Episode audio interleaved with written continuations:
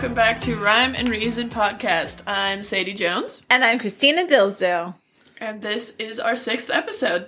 Yes, this is officially number six. Woo-hoo. And we are going to be talking about the phrase, the origin of the phrase, to pull the wool over your eyes, or to have the wool pulled over your eyes, or to pull it over someone else's eyes. Nice. Yeah. But first, we want to say thank you again to everybody who's been so supportive of us and who's been out just listening, giving us any sort of feedback. Even mm-hmm. if you're not giving us feedback, thanks for being there. Yeah, thanks for listening, telling us what you think. We appreciate it. Yeah. Yeah. All right. Do we have any other updates? Any little housekeeping type things we want to tell folks? Um, I don't think so. Podcast room is pretty much where it's, it was last time. It's trucking along. I had to get the right color paint trim. So the walls, if you guys remember, is polar bear. Mm-hmm. And then we got Swiss coffee, which looked like it was the, the right color. But it's not. Apparently the lighting was wrong when I was making that decision. And it just looks like over-creamed coffee and is not anywhere near the right color for the trim of the door. So we got new paint today, so that's a step and forward Hooray. in the right direction. So by this weekend, the trim will all be fixed. We will order the sound treatment stuff soon. Dun, dun, dun. You won't hear echoes anymore, or not as many. Yeah, that'll be nice. That's the plan anyways. But yes, you'll see more updates as they come along. Right, Artie? Our little mascot is sleeping, but he is overseeing the whole process. Yes. Supervisor cat. Yeah, Supervisor. All right. You want to get into it? Yes. Okay. Okay. So, to pull the wool over your eyes. Have you heard of this phrase before, Sadie? Yes, I have heard them. What do you think of when you hear that phrase? Like deceiving somebody. Uh, yeah. Deceiving someone. That's pretty much on the nose of what it means, mm-hmm. um, which I feel like most people have a grip on on that. It's meant to deceive. One of the examples are from dictionary dot com. It's a, to deceive or to hoodwink, which I like that. I love it. Hoodwink. Hoodwink someone, um, which we're all pretty much in agreement on what it means. Mm-hmm. The origin, however, not everyone is nailed down exactly. Um, okay. Which the natural assumption would be that it derives from when people would wear the big woolen wigs, like in the sixteenth and seventeenth centuries, mm-hmm. not just because uh, they were judges or uh, officials, which is why people wear them now still, mm-hmm. but it was just fashionable to wear these big powdered wigs and woolen wigs, and it was part of your status symbol. So it was like the bigger your wig, the better and more wealthy or more to-do you were. Mm-hmm. Um, it also meant you were carrying around this heavy wool thing on your head all day long. Yeah. And now it's mostly just judges and barristan, barristers. Barristers? Not barristans. So pull the wool over your eyes. The natural assumption is that the phrase derives from, like I said, the woolen wigs that were so popular and fashionable in the sixteenth and seventeenth. But surprisingly, the first printed example of to pull the wool over your eyes was in America in the nineteenth century. What? Yeah, it was from newspaper The People's Press from Gettysburg in eighteen thirty-five.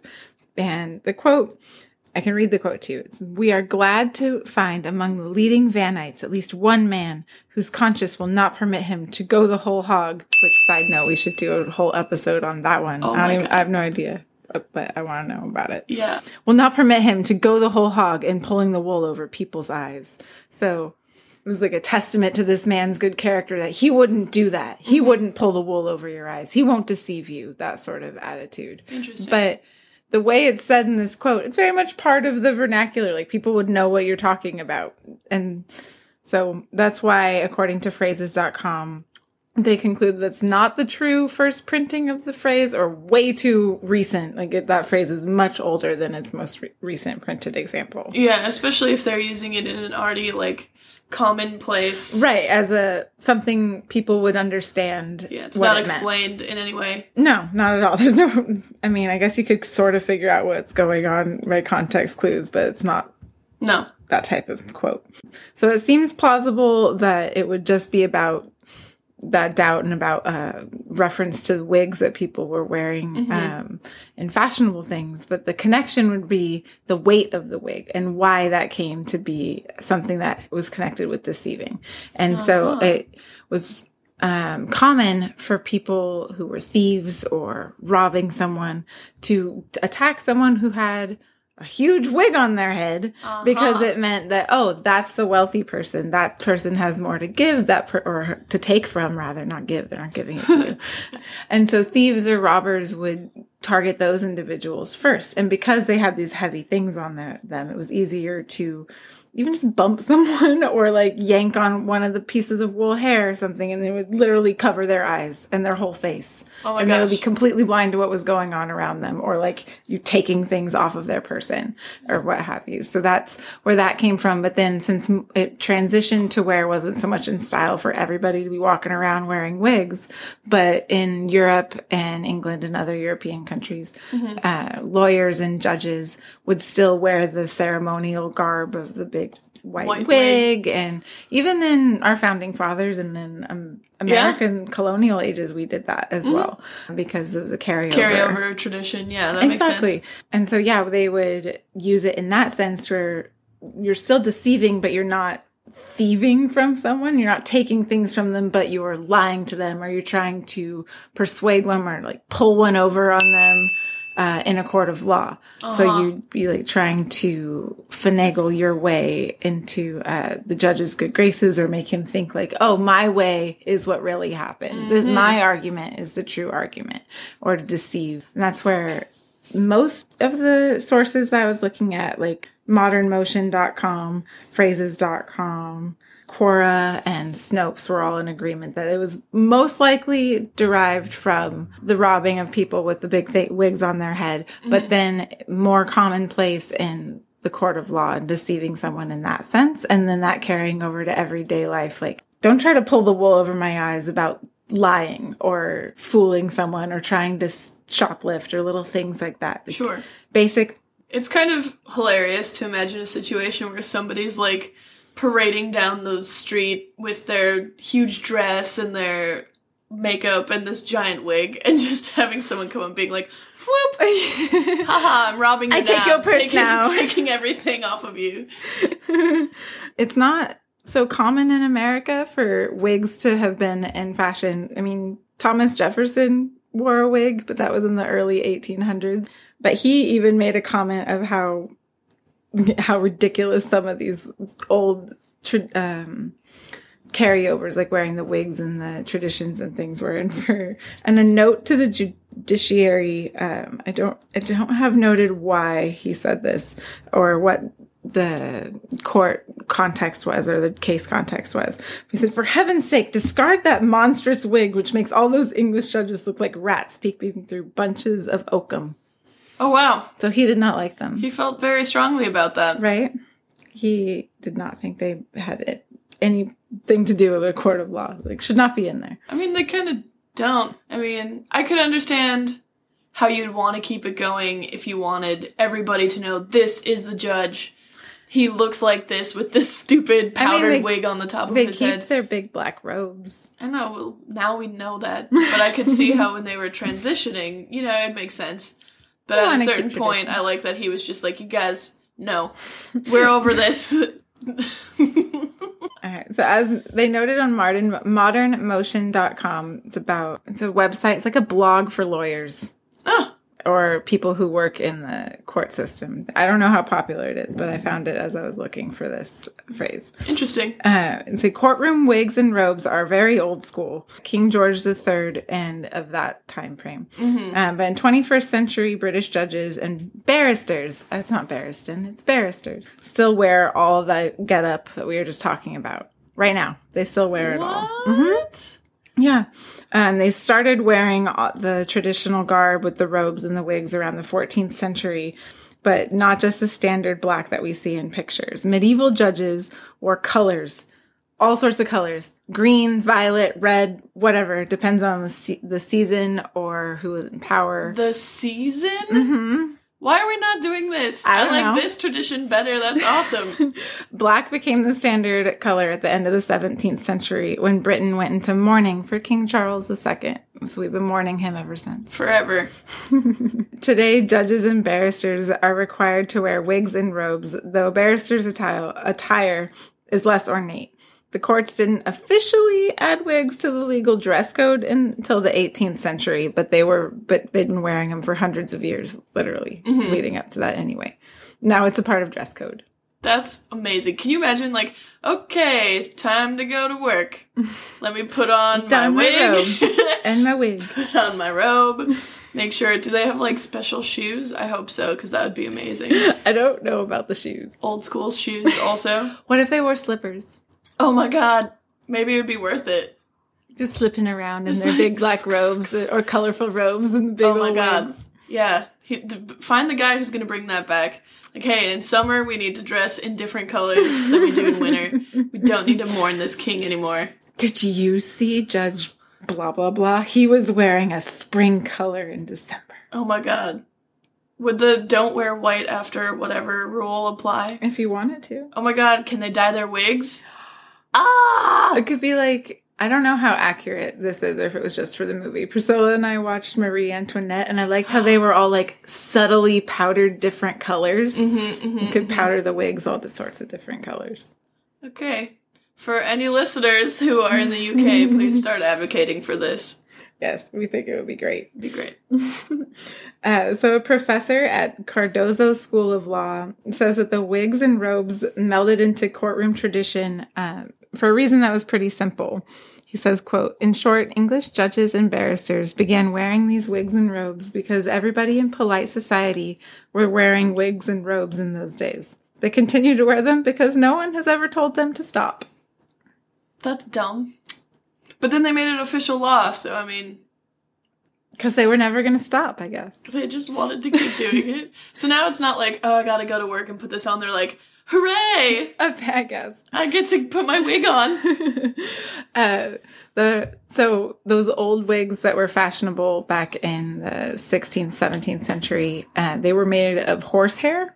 Ugh. So they didn't really feel all that great. No. They were really scratchy, hot, and uncomfortable, and the robes probably weren't all that much better yeah. at the time. Um, they were also really expensive, and they could cost hundreds of English pounds and thousands for really ornate wigs. That you don't even like anyway, because they're itchy and weird. Right, but it was, it was like a symbol of where you were in oh. society.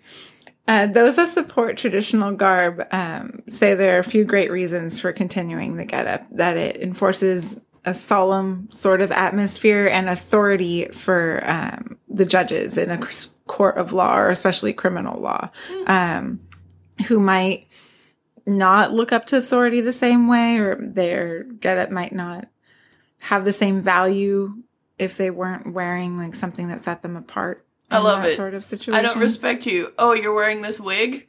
I respect you so much more. It also says, or one of their examples is that might keep juries um, from favoritism based on like, oh, I like the way that judge is dressed better than the other one. What if they have a better wig? Um, I mean... What are the wigs made of now?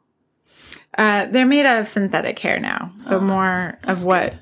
You would find in a normal wig shop. So mm. something that's lighter weight, it feels more like normal hair. So it's not just like poking and scratching the really coarse horse hair. Doesn't have a ton of animal cruelty involved. Mm, not that I know of. I yeah. hope not.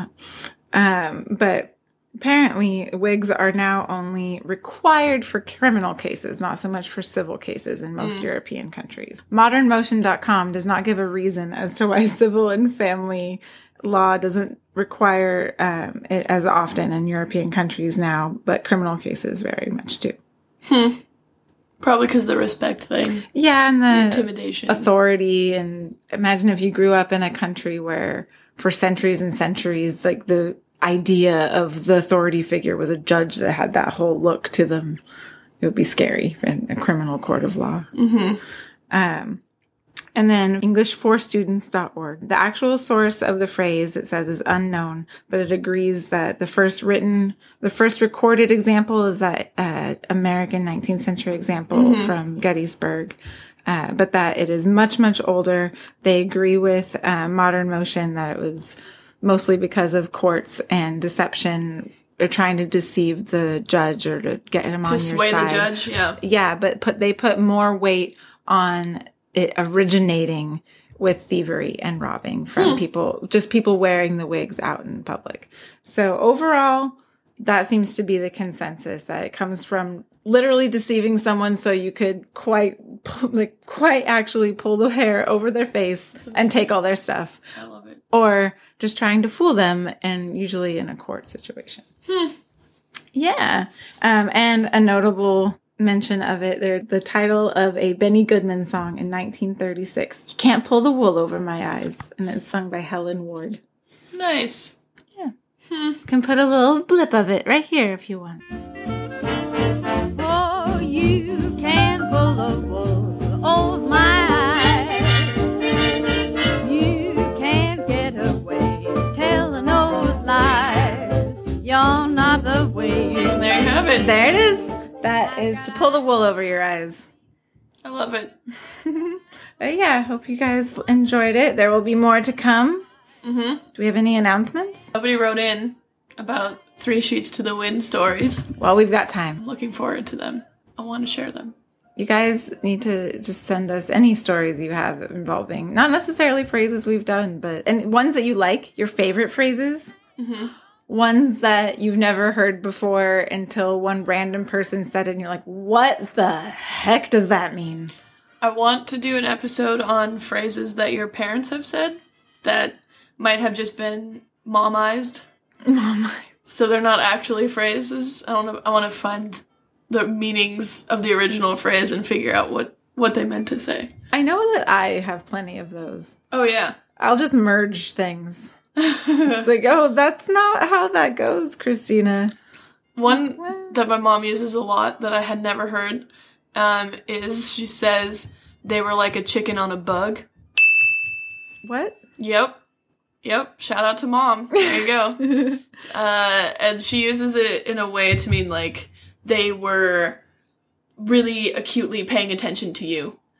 Or they acted really quickly and super fast, like a chicken trying to get at a bug to eat it. I've heard something similar to this before, and I was equally baffled. I want phrases like that. So if you have s- interesting phrases you want us to get to the bottom of, please send it to our email, rhyme reason pod at gmail dot com. You can also find us on social media, Facebook, Instagram, Twitter, at the same handle, rhyme reason pod. We also both have individual Instagram handles. Mine is Sadie Liz Jones.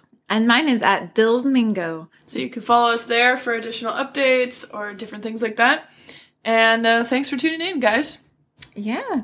Artie says goodbye as well. You wouldn't know because he's very quiet about it. But yeah, thanks for listening, and we will see you, or you will not see us, but you will hear us next week. Bye. Bye.